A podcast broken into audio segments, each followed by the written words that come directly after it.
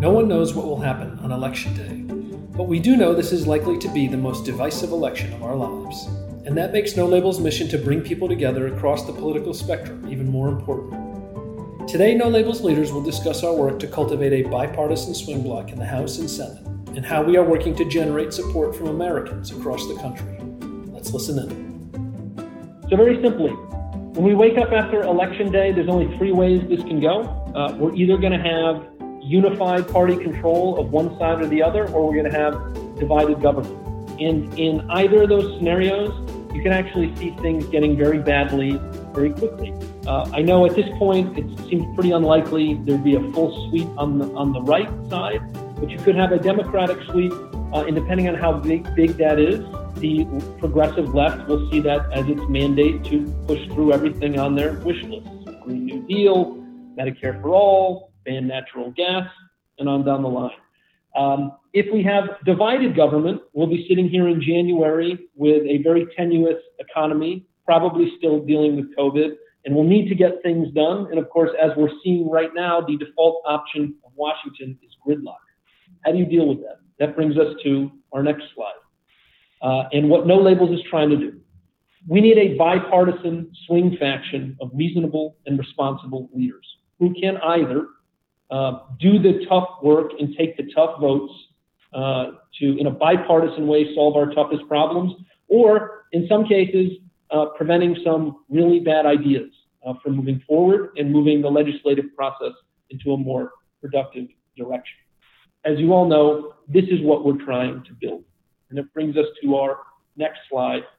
And a lot of you are familiar with this concept. We're working our way through three phases. Phase one, House Problem Solvers concept, uh, uh, Problem Solvers Caucus.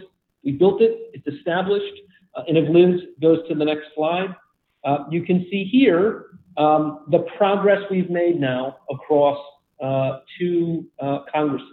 that the, the first Congress was very much about this caucus getting established and setting its rules of engagement and standards of behavior. And on the right side here, you can see some pretty consequential achievements be it uh, the, the, trade deal, criminal justice reform, the anti-BDS resolution, and the central role that this group has played uh, from the outset of this COVID pandemic. So, with the House problem solvers cemented, we are now moving to the Senate, and that's our next slide.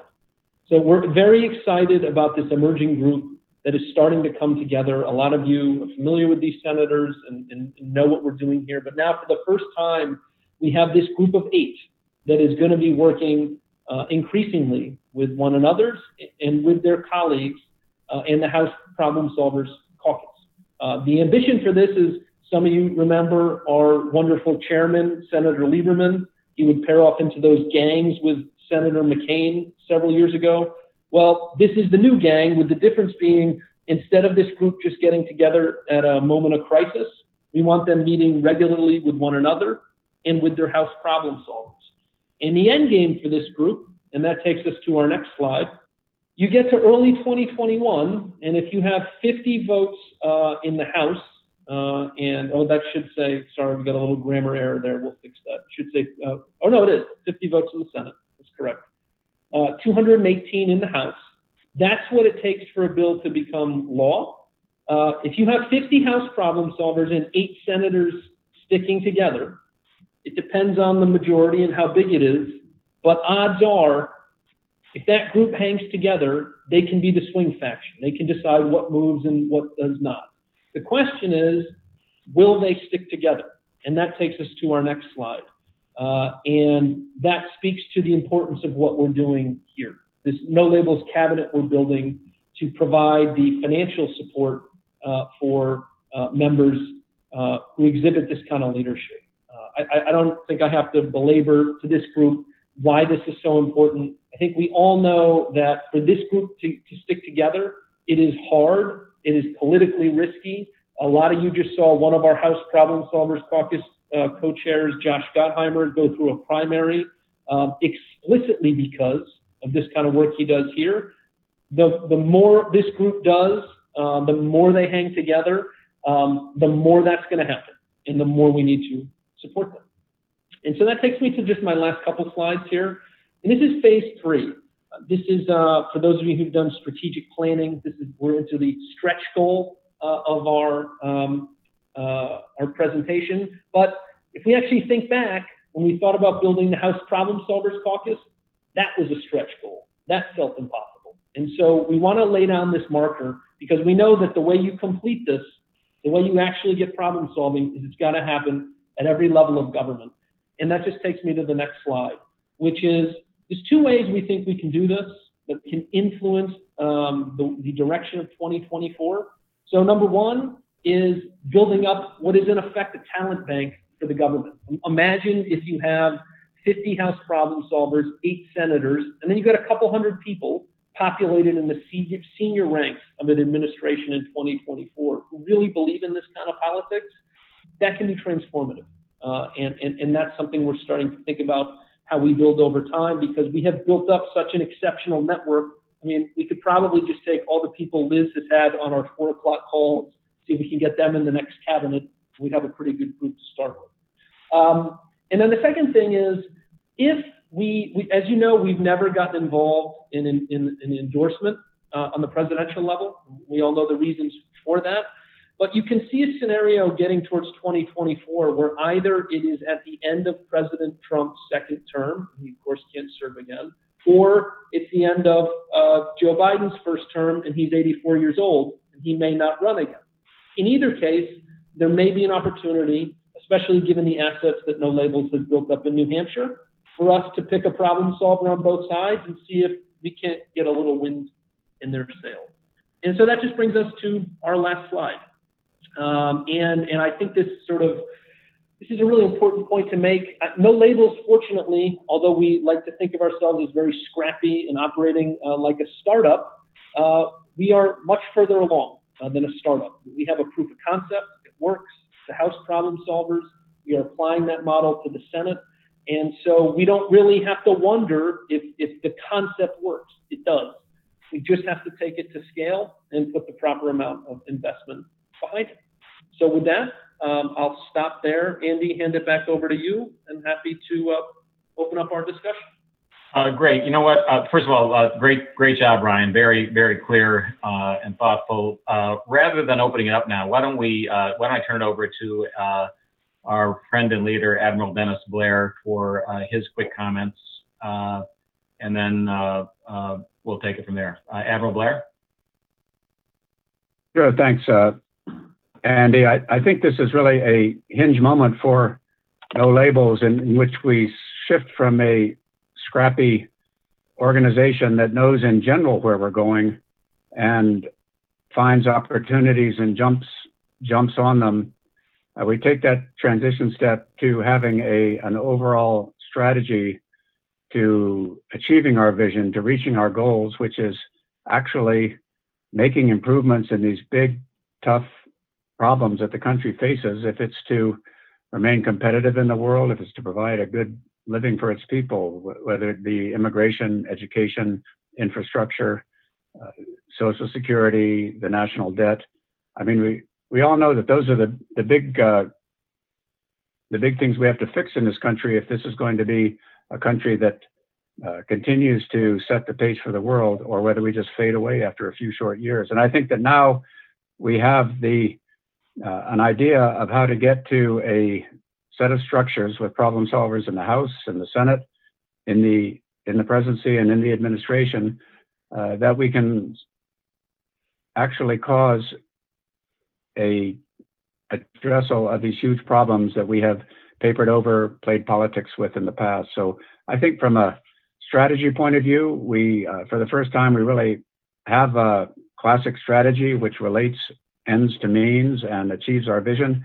And uh, it's just a case now of making our individual tactical decisions, fitting our efforts into the plan, uh, moving forward, and, and we're writing a, a very strong, a very strong uh, strategy here. So look forward to being a part of it. Thank you, Dennis. Great, great to have you with us. Uh, let me turn it over now to Charlie Black, who's uh, again one of our um, great thinkers. Uh, Charlie knows more about how the machine inside the Beltway works uh, than uh, just about anyone. So, uh, Charlie, let me turn it over to you. Thank you, Andy. Um, let me just say that it's a huge accomplishment to have gotten these eight senators, four Democrats and four Republicans together and to agree to work together in the future, no matter who has the majority in the Senate, they will. Uh, also, very important is the House problem solvers and our Senate group talk and meet together.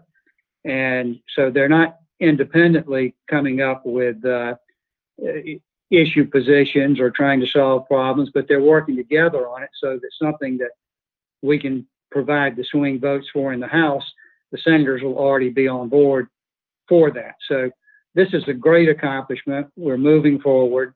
Uh, but my main message is that the House problem solvers and these senators are being asked to stand up to the leaders of their own party.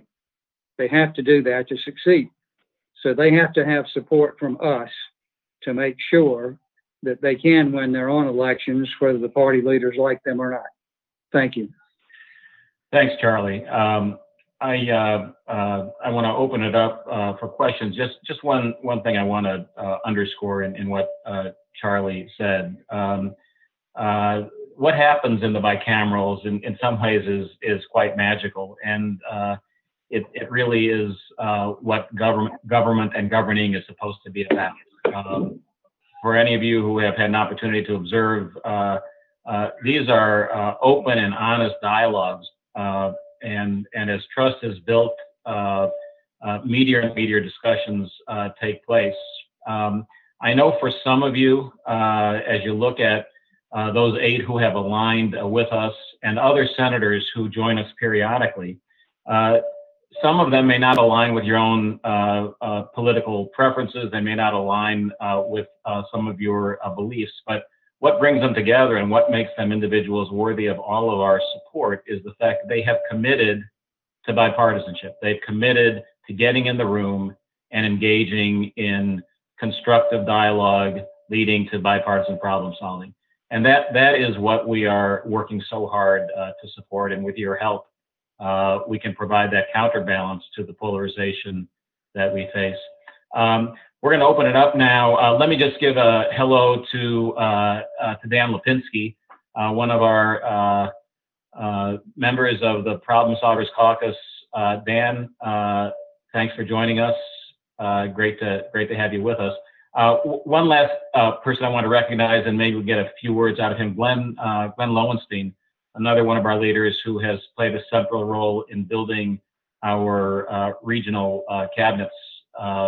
Glenn, yeah, thank you, Andy. And um, just a few comments. The um, because what Ryan and Charlie and the Admiral talked about, and, and Andy was what's going on inside the Beltway. And I like that term, the machine inside the Beltway. And what we're really building is the machine outside the Beltway, the tactical component that supports the the courage that's going on inside the Beltway. And so just to give you a status, I mean, this two years ago, this was essentially four cities with a small group of, inve- of donors. They had 16 cities, and we just added San Antonio, so 17 cities with almost 300 donors. And so the only comment I want to make that I see happening every single time we're on a city call or a four o'clock call is the trust between this group on the phone and the problem solvers in the House and eventually in the Senate is growing. And every, Ms. Mulvaney said it the other day, when we asked him, would you give us any advice? He said, look, I was part of a group that held back Republican congressmen because they didn't vote the way we wanted to. You need to have their backs. And so my really only only point on this is that all of us that aren't involved in the inside the Beltway have to really um, take that to heart if we want this to work. Thanks, Andy. Thank, thank you, Glenn. Thanks for your terrific leadership. Uh, so uh, here are the rules of engagement. Uh, you've got a chat button at the bottom of your screen. Uh, I know you're all Zoom experts by now. Um, uh, just chat uh, to Liz Morrison, let her know you have a question, and then we'll we'll call on you. Um, but before we do that, uh, there's only one individual I'm aware of uh, who uh, can match um, uh, our friend David Brooks uh, in terms of intellectual horsepower and, and clarity uh, of communication, and that's our own Bill Galston. So, Bill, let me let me just turn it over to you for a few comments, and then we're going to open it up for questions. Bill. Well, there have been a number of previous speakers, so I'll keep it very short. You all know, based on the presentation that Ryan gave, backed by others, what the strategy is. But you may be asking ourselves, yourselves, why now? I've got a lot of other things going on, including a bunch of candidates that I'm already supporting and want to continue to support. Why is this so important right now? And here's at least my answer to that question. Uh, to the extent that I've never seen before, you know, our country is now enmeshed in a series of interlocking crises a healthcare crisis, an economic crisis, a social crisis, and progress on those crises is being blocked by the fourth crisis, and that is a political crisis. The inability of our institutions to get together across party lines to do what needs to be done to chart a steady, sustainable course out of our current difficulties. And only the strategy that's been laid before you in the past few minutes holds out any realistic hope of doing that. Sustainable policy in the United States, going back to the creation, has almost always required cooperation across lines of partisan division. If policy is made by one party, it is likely to be undone by the next party as soon as that party has a chance. And in the interim, the party that has is holding the short stick will do everything it can to obstruct and delay. You expect people to be together for the flight, they obviously has, have to be on board at the takeoff. And that strategy is what our problem solvers are all about, what this new Senate block is all about, and what no labels strategy is all about. And it cannot possibly succeed, and it certainly can't succeed fast enough without your unswerving support over the next six to 12 months, which may be the important six to most important six to 12 months in the history of the modern America Republic modern American Republic. The stakes are that high, and you have an historic opportunity to make a really big difference. Thanks, Bill. Appreciate those comments. Uh, let's open it up now. Uh, I know we've got a number of questions lining up. I'm going to begin with Andy Gottesman. My only request is uh, please don't use the microphone as an opportunity for your stump speech. Uh, quick questions uh, will enable uh, quick responses and more people sharing the stage. Andy? Uh, Perfect. So I will, um, I'll voice a concern that I guess I can turn into a question for, for Ryan and Charlie especially. I agree we've been doing great work. I agree that everybody needs to give to all eight Senate candidates, regardless of whether they really agree with all eight Senate candidates.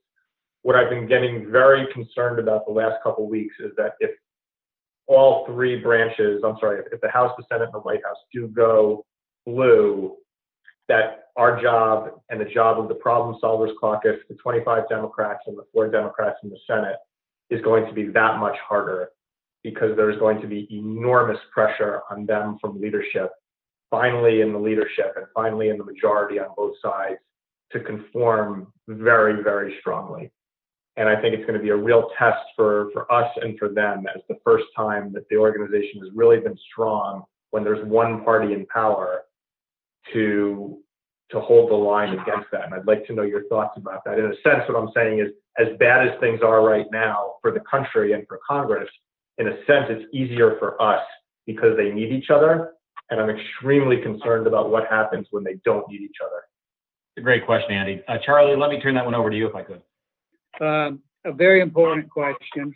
Uh, the odds are, if you voted today, all three branches of government would become Democratic.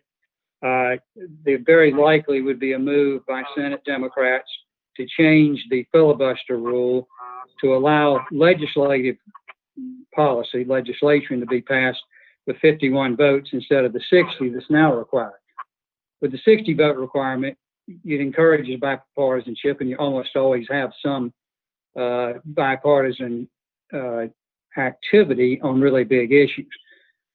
This just means if that happens, that our group, our Senate block as we call it, is even more important than ever.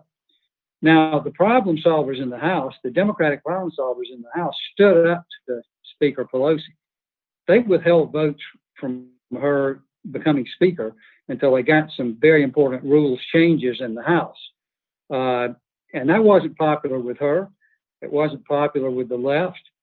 Uh, somebody mentioned that Josh Gottheimer had a very serious primary challenge. Some of the others have too, but they had the courage and the guts to stand up under that circumstance.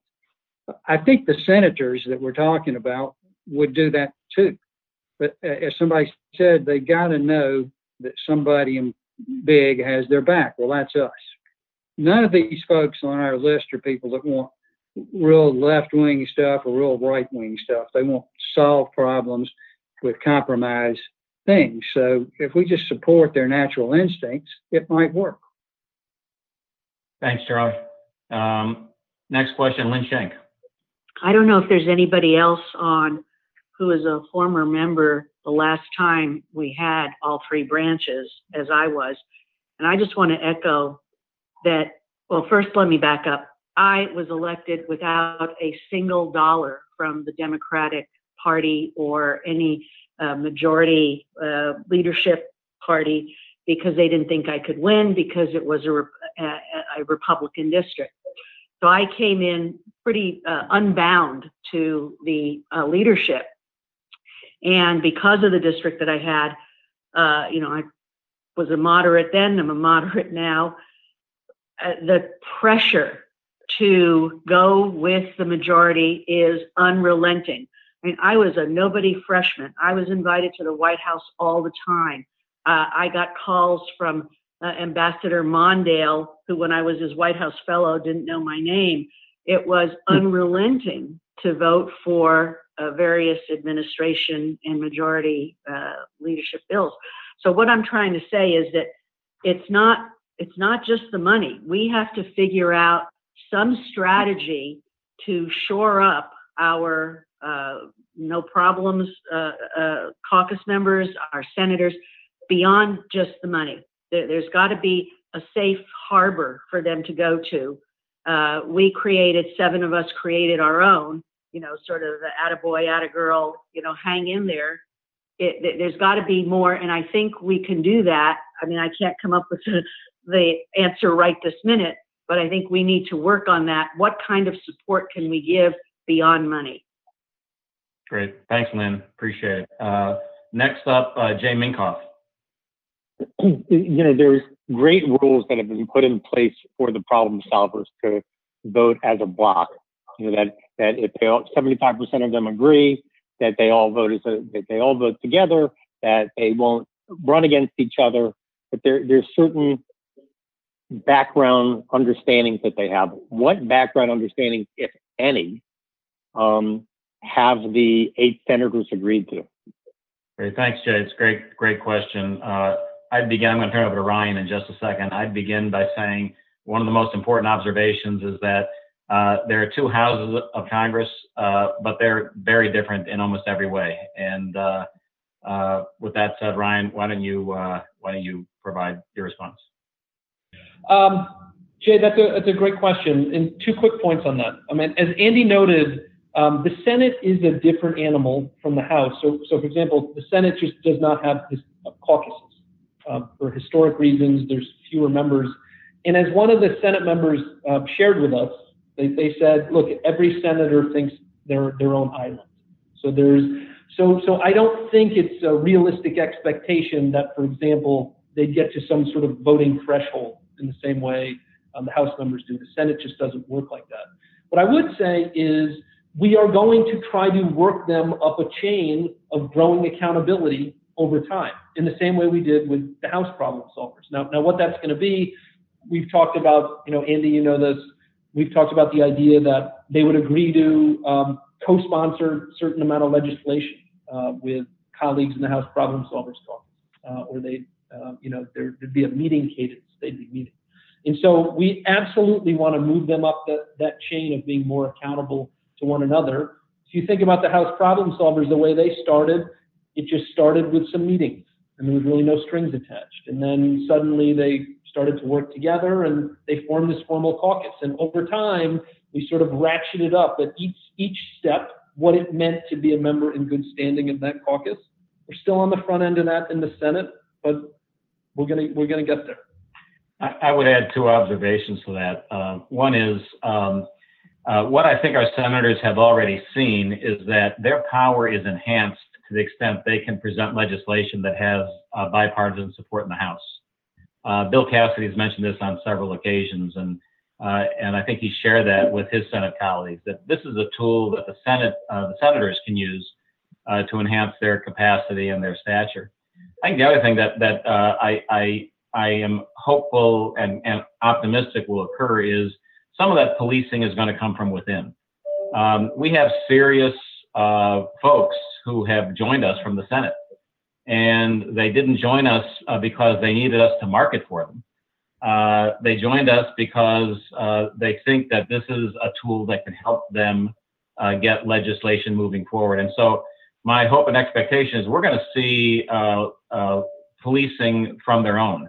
We're going to see folks like Bill Cassidy and and um, and others stand up and say to their peers, "Look, we're here purposely. We need you not only to engage, but we need you to carry this out on." uh, position A or position B as it comes to the floor. So um, I, I, I, think we're going to see that discipline as uh, we demonstrate the value of this engagement, uh, senator by senator. Let me turn it over now to uh, a question from Alan George. Thank you. Uh, great presentation. I have one observation and one question that follows up on that. Um, this is a great organization. What we've done is terrific, um, and you know I'm wholeheartedly behind it. And what I wonder is how we expand the organization and how what the process has been. It may very well be something in place that I'm not aware of, but I'm wondering whether that presentation that we just saw would be something that each one of us on a staggered basis bring one friend to who we may think may be involved. I know several people I've talked to about this. I got into this because Greg Mutz introduced me in Chicago to it. Um, so I'm wondering how we expand and deepen the organization practically speaking, and at the same time um, providing more financial uh, backing at the same time. Uh, uh, Glenn, uh, why don't I turn that over to you? You're, you're spearheading a good bit of the effort in, in terms of building out these, uh, uh, cities. what are your thoughts on that topic? So it, it really boils down to the city structure. What we have going right now in these six, 17 cities is there's a city leader that city leader generally reaches out to three to six people, and that becomes the core of the city uh, nucleus. And those three to six people are reaching out to eight to 10 people. And, and we've been, you know, uh, it's a great question because we're building this train as it goes. And so, you know, the Admiral described the, the overall strategy the machine outside the beltway is literally being built as we're moving. And so that's what we have in place now. And there's questions about how much do we market, how broadly do we market. Right now, where, where we are at, it is, it is a word of mouth, city by city, person by person kind of hand to hand combat model. And uh, and I'm just going to throw this out. We haven't really discussed this, but I think maybe there does need to be a small group of people who are specialists in marketing outside of the Beltway to help with this process. It, it, this fundraising, the city uh, creation is about eight months old in its totality. There were a few cities before. And so I think that's the status and where it goes from here will be a working process. Thanks, Glenn. I, I, I just note um, uh, it, it's not just about the money. Uh, the money obviously is is uh, the fuel that drives the car, but um, having uh, uh, uh folks like each of you around the country that demonstrate to our colleagues in Congress that we have supporters coast to coast, city to city, business leaders, community leaders, people formerly perhaps in government, uh, who are committed to this cause is a powerful statement. Um, and you know, there's an opportunity, as many of you have experienced, to engage directly with these uh, congressional uh, leaders uh, to bring them uh, your point of view from the field. And so I, I think uh, an important part of what we're talking about here, and Lynn, Lynn sort of referred to it as well in her comments, uh, we, we can show support in many ways, and there are going to be opportunities to do so. Obviously, the money is important, but having this national network built and demonstrating support in town halls when they come home uh, and otherwise is, is an important uh, role for all of us to play. Uh, let me turn it over now, if I could, to uh, Joey Cummings. Joey, question is yours. Uh, what, if any, issues are you having uh, recruiting young Congress people, men and women? Uh, and how can, has it been difficult? I, it, it, the more diversity, the better is, you know, a place that I think is really important to get to within and without. So talk to me about what's going on with those two things, youth and diversity. Sure, I'll, I'll give you a, few thoughts, and, and I may ask Nancy to comment here. But um, I, in some ways, it's a lot easier to get our young uh, uh, congressmen than our old ones.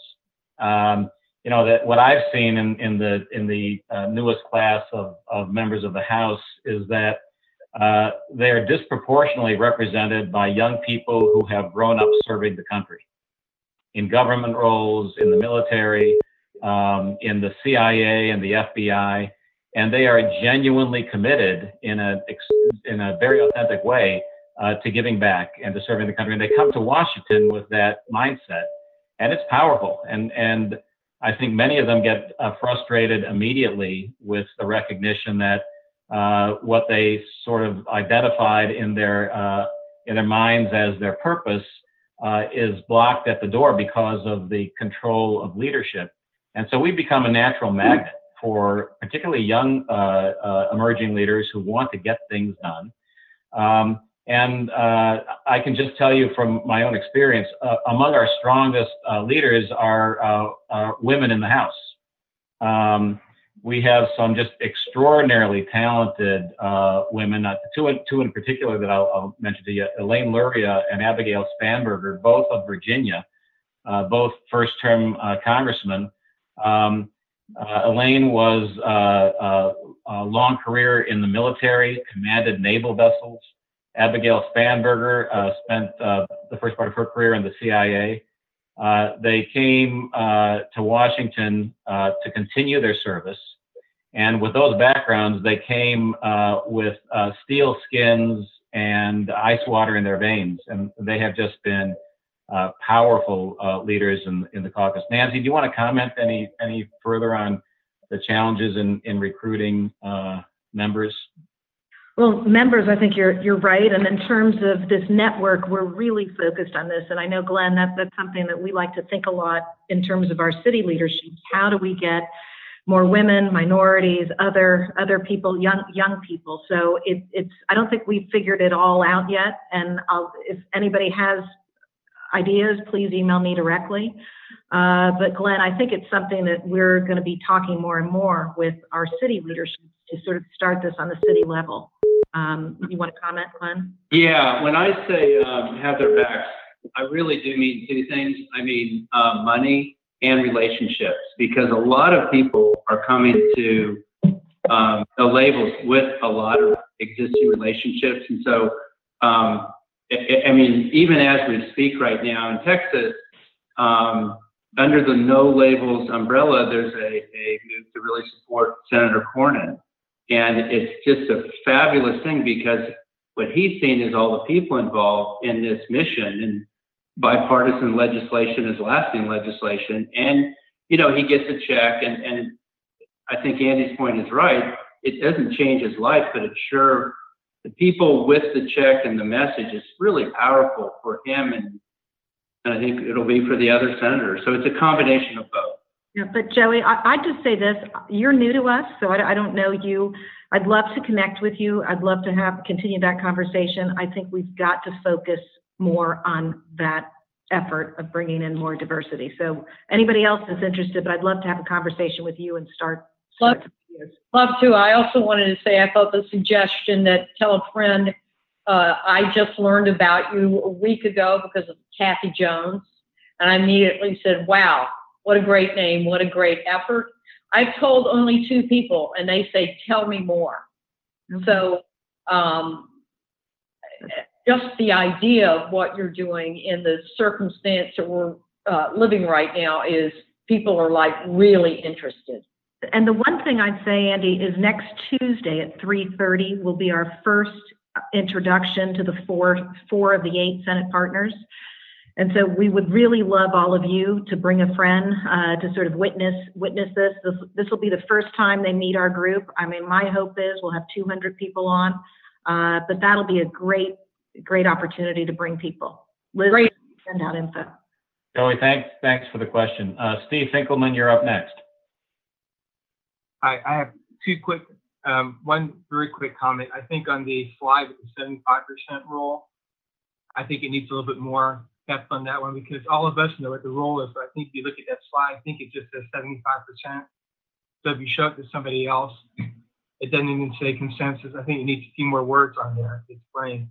Um, the other thing Ryan said that this was like a, a deck like for the next year, a year and a half, and um, I'm a little pain. I'm putting on my my no labels hat here because there's some really good people I care about in the Senate list who are, you know, frankly, uh, you know, very endangered. So um, I'm not sure this is a deck that we're using to help us get through because I think keeping them intact is a key objective of ours. Is this a a, a month campaign for us, or is it if it's a year or longer? I'm not sure that slide that that slide would be as appropriate. Thank- Thanks, Steve. Ryan, you want to comment? Uh, yeah, Steve, thanks. That's great feedback. Um, we can absolutely put a little more detail in that uh, 75% slide number. And um, yeah, I mean, to be clear, we are still very much in a sprint uh, to get the support we need for these members, uh, you know, uh, to get through November. And of course, our group of eight has a lot of members that if they don't get through, they won't be with us. I mean, we all know there's a couple of those senators, Senator Collins in particular, who have a really tough race. Uh, and we got to do everything we can to support them. Thanks, Ryan, and thanks for the question, Steve. Um, Next up is uh, Pamela Humphrey. Hi, hi. Uh, thank you for this. I tell you, no labels is the highlight of my week. Um, so I have a question. Has anybody ever reached out to uh, the young Republican organizations, young Democrat organizations, which are made up often on campuses and um, colleges and universities? Um, I would think that um, that might be an interesting source if anybody knows the leadership of those two organizations or similar organizations where young people are involved politically. Nancy, you want to take that? Yeah, no, that's a great idea. And that's something, Liz, we should look um, to do. You know, the question is, do we start offering separate programming uh, and create a whole separate, separate channel, which, which we could do. You know, we've never tried, tried that. Um, and Liz, that, that is something that we should think about. And, and especially in this period right now where kids aren't necessarily in school, they may want to come together in a Zoom format. So we'll, we'll follow up on that. Thanks Yeah, that. well, that, that also includes, by the way, um, there are organizations of minorities, you know, there are organizations of black, young black conservatives and, you know, young black, uh, Democrats that, um, might be very interested in this. Uh, they're walking the middle of the road also, so. And any help you want to, you know, as, as you'll see, everybody that you've heard from, bar maybe Ryan, we're all volunteers, right? So we definitely look for people to get in here and come alongside us. So if there's, if that's a project you want to help work on with us, we'd love it. Be happy to. Okay, Liz, we'll, Pamela, thank, thanks for that, uh, that notion. Uh, Um, Could I, could I just interject on that? Because Sure. I did do it. I tried on the campus here in San Diego with the Young Democrats. And uh, let me just say, it was not a successful event. They were very, very, very adamant about supporting the, what now we call progressives and the progressive agenda, and were not interested in compromise. In fact, booed me when I talked about consensus, compromise, negotiation, trying to give them sort of feel of what it's like. It, it, it was, well, maybe that was just this one campus and maybe you'll find something else somewhere else, but it was a, a huge waste of time in terms of what we're trying to achieve, unfortunately. Excellent. Uh, next question, uh, Robert Zadek. Thank you so much. Uh, and this is, it's interesting that you asked me to speak right after, after Lynn, because our comments are going to be similar, although mine will be a question. Uh, no labels, there, as I perceive it, uh, its primary raison d'etre is as a antidote to gridlock. And it makes a lot of sense. It is a perfect antidote to gridlock. In a likely result of this upcoming election is not gridlock, it's one party government. And my observation, I'm neither a Democrat nor Republican, I'm a libertarian, that's kind of irrelevant. Um, but how effective no labels, its whole reason for existence is not as a counterbalance to one party government. A one party government kind of doesn't need any help, and it has the tool of the primary to brush away like an annoying little gnat anybody who is not in the program in a primary. They have enormous tools and enormous wealth to counter even to counter extremism with attempt to counter with moderation. So how effective could no labels be when it's trying to be a cure for one one party governance versus a cure for gridlock? Where I would pray for gridlock in the next election. Robert, that's a that's a great question. Uh, Bill, can I put, put you on the spot and ask you to give your thoughts? you sure can because I was actually going to volunteer to take that question. Uh, and let me just do a little political history. You know, a lot of us have studied the New Deal, where one party got into the seat of power and pretty much stayed there uh, for 20 years. Uh, the American politics doesn't work that way anymore. So let's just review the bidding. Okay. Bill Clinton was swept in in 19, 1993 as the head of the unified government. That lasted precisely two years. Uh, the same thing happened. to George W. Bush was reelected in 2005. Uh, he he took that as a mandate to do some things that weren't terribly popular with the country, like privatizing Social Security. And his second term lasted for two years. Barack Obama came in as the head of a unified government. That lasted exactly two years. Donald Trump came in as the head of a unified government. That lasted two years. Noticing a pattern here? Uh, American politics now has a new default setting and that default setting is divided government because one party government typically goes off the rails in one direction or another, and the American people pay attention and they punish it. Now, the problem, the problem with this two years and out scenario is that it makes it extremely difficult to govern the country on a sustained basis. And we really have paid the price for that as a country. So one party government does not in any way end or contradict No Labels mission. It's just another form of it because the need for bipartisanship plays out over time in that scenario.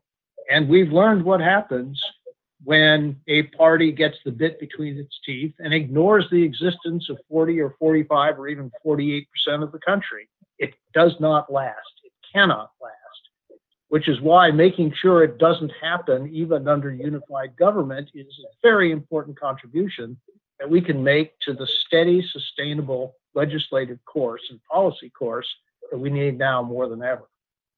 Thanks, Bill. Um, Uh, David uh, Vanier, uh, you're up.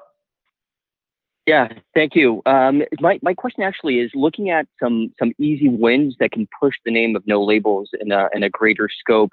Are there some some projects or some some ideas that no labels can espouse and push forward, especially you know across the caucus and, and the rest, just to get easy chalk ups? Uh, and, and, one thing I'm thinking about are, are, for example, voter registrations. I'm I'm a binational of another country where if you don't vote, uh, you get fined and eventually you end up in jail. Uh, and and I find that you know when more people vote, more compromises are made between government. So my question basically is: Are there easy wins we can uh, uh adopt and espouse and carry forward, which will help uh, uh, spread the message? Thanks, David. I'm, Ryan, I'm going to turn over to you in a second, but but I, I just make two sort of comments. One is I don't think there are any wins that are easy. Uh, that's just the nature of where we are and things that uh, if we all voted and we we said is, is this particular issue partisan, uh, we would all vote no, and it would it would it would end up nonetheless being a partisan issue. Uh, secondly, one of the remarkable things we've seen in the Problem Solvers Caucus uh, of this vintage is they don't shy away from the tough issues. Um, uh, I, I, think part of the mantra is, look, if we're going to spend our time on something, let's spend our time on something that matters. And so uh, they they um, uh, they largely set the agenda, at least in the Problem Solvers Caucus, about where they think there's an opportunity. They don't shy away from the tough ones. But Ryan, let me turn it over to you for maybe a more fulsome response. Sure, Andy. I mean, the, the two things I'd add is, um, you know, we've learned pretty pretty um, pretty well in this organization that some of the really boring kind of inside baseball parliamentary things have a really outsized impact on policy outcomes. And so everybody here knows we had a lot of success with the rules package that the problem solvers pushed through in the last Congress. Uh, most notably the 290 rule, which allows any bill with 290 co-sponsors to get to the floor. So number one, the House problem solvers are starting to think through now what is a subsequent package of rule changes that they could try to push for that would, just as the previous rule change, make it easier to get bipartisan bills on the floor, uh, to get bipartisan amendments, and ultimately to get a bipartisan bill. And we are starting to t- talk about a similar effort in the Senate. I know there's been a lot of talk about the filibuster. Um, and uh, one of the things that we actually saw with this policing reform issue is I think, as, as some of you know, you can actually, there's two points where you can filibuster a bill. You can filibuster it uh, right before it becomes law, or you can filibuster the debate and prevent it from even happening. That's what actually happened with the policing the bill uh, bill in the Senate, um, sponsored by Senator Scott.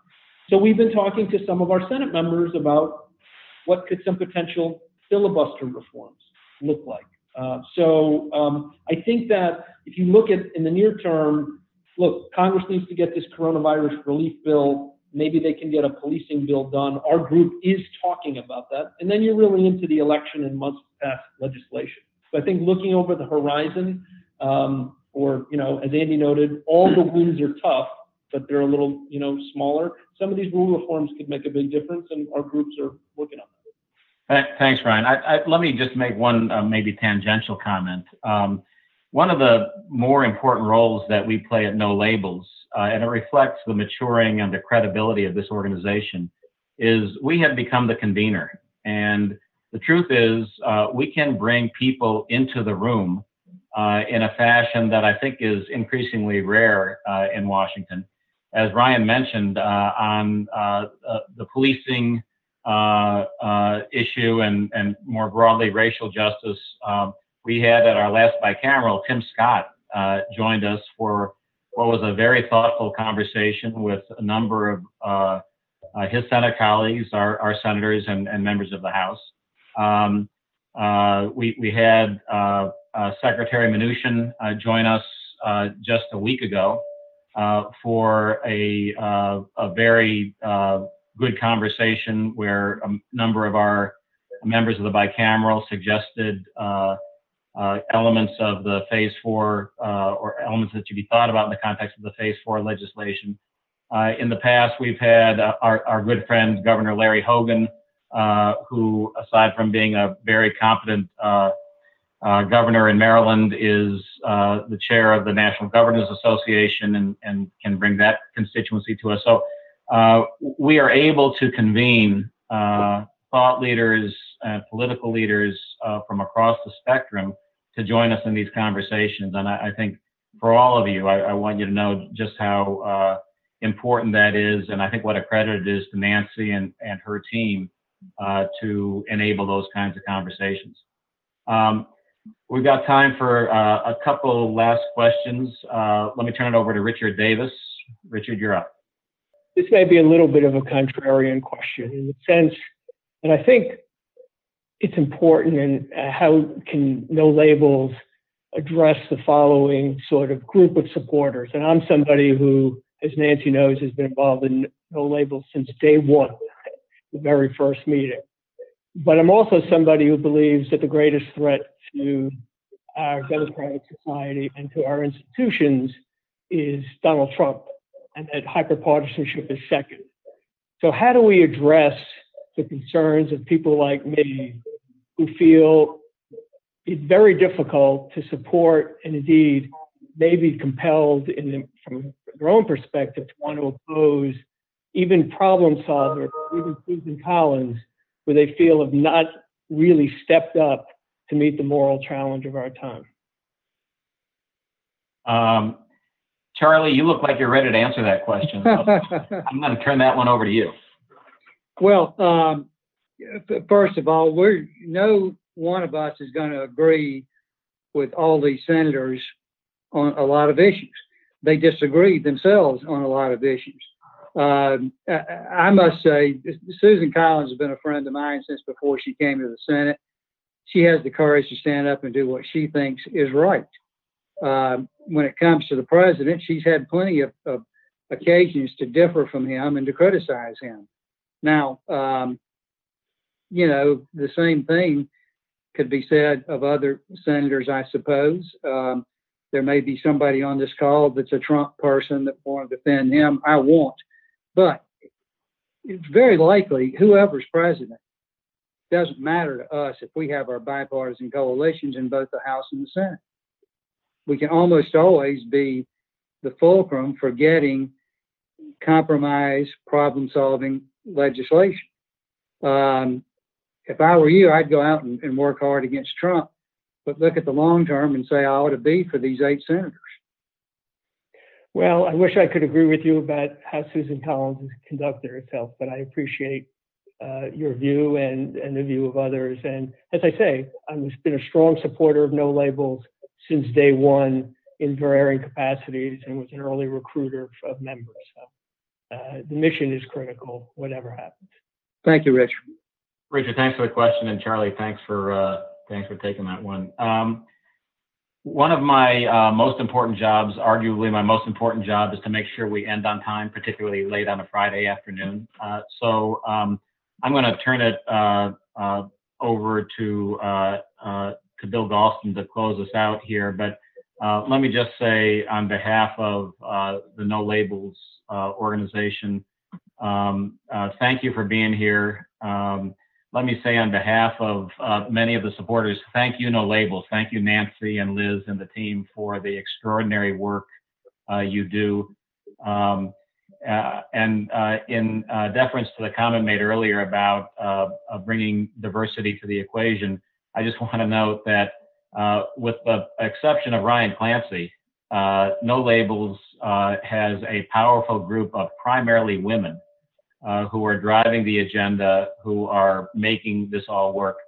As uh, many of the more enlightened gentlemen on the phone uh, know, uh, if you have a job that's going to require 10 men, just hire three women and you'll be done.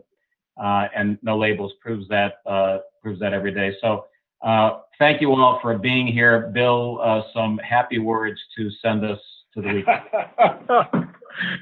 yeah, well, I have to say, that one of the one of the questioners, Pam Humphrey, made my day. You know, when she said that these no labels meetings are the highlight of her week, quote unquote. And given the eternal Groundhog Day that we're all trapped in, that's a much lower bar than it used to be. Uh, but I'm glad that we're I'm glad that we're crossing it. I hope it's with room to spare, and I hope in the years to come uh, that you'll have other highlights of your week and you won't be so dependent on this God willing. Uh, let me just let me just conclude by amplifying a point that Andy Bursky, who is a superb moderator of these sessions, by the way, thank you, uh, made, and that is that to our surprise, we have turned into a real convener for serious legislative effort. Let me give you two examples that are alive and, and well and in real time right now. Uh, we've known for two months that the Democratic Party bill calls for a trillion dollars in additional assistance to state and local governments. We've learned in the past 24 hours that the Republican counter to that bill will budget exactly zero dollars for that purpose. Well, guess what?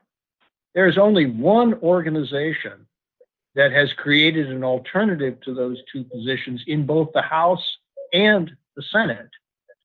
Uh, and a, you know an alternative that is likely, in my judgment, to carry the day, or something very much like it, during the give and take of the legislative process. We've done that.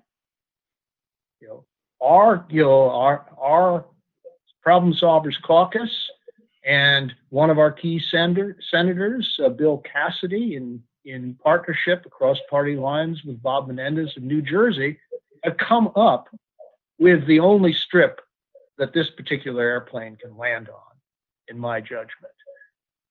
Here's a second convening that's going on in real time. We just learned yesterday that a bill that I had given up for lost, frankly, the police reform bill, which is a really important part of the effort to, to address fundamental social problems in this country, uh, is being negotiated not only between Democrats and Republicans in the House, but also involving, uh, you know, also involving key senators as well. And one of the chairs of the Problem Solvers Caucus said that things had moved much farther in a good direction than he had imagined possible, that there was now a serious shot that a compromise can be reached. If that happens, and I will clean up Joe Biden's verbiage here, that would be a really big deal. Uh, and the you know and the problem solvers would be the heroes of that effort the people who made sure that police reform did not die in 2020. So, this is a long term strategy that we're talking about today, but it's as real as legislation that matters for every American right here and right now. And if not us, who? If not now, when? Thanks so much. Super, Bill. Thank you. And, and let me close with a shout out to uh, Andrew Tisch, uh, who uh, one of our great leaders and is always there uh, for us and for the organization. Uh, Andrew, thanks again for joining us and for all, all you do and all your leadership. Thanks, Andy. Have a good weekend, everyone. Everybody take care. Be well. Stay safe. We'll see you next week. Bye. Bye-bye. Thank you. You just heard No Labels leaders discuss how we help nurture the House Problem Solvers Caucus, which today features 50 members evenly divided between the parties. Now, No Labels is working with a group of eight Senate partners who are increasingly working with one another and with the House Problem Solvers. Long term, No Labels also sees a path for a true problem solver president, Democrats and Republicans serving throughout their administration. Go to nolabels.org to learn more about how we are bringing together a bipartisan group of public and private leaders working to solve America's toughest problems. I'm Ryan Clancy, and this has been an episode of Gridlock Break, a No Labels podcast.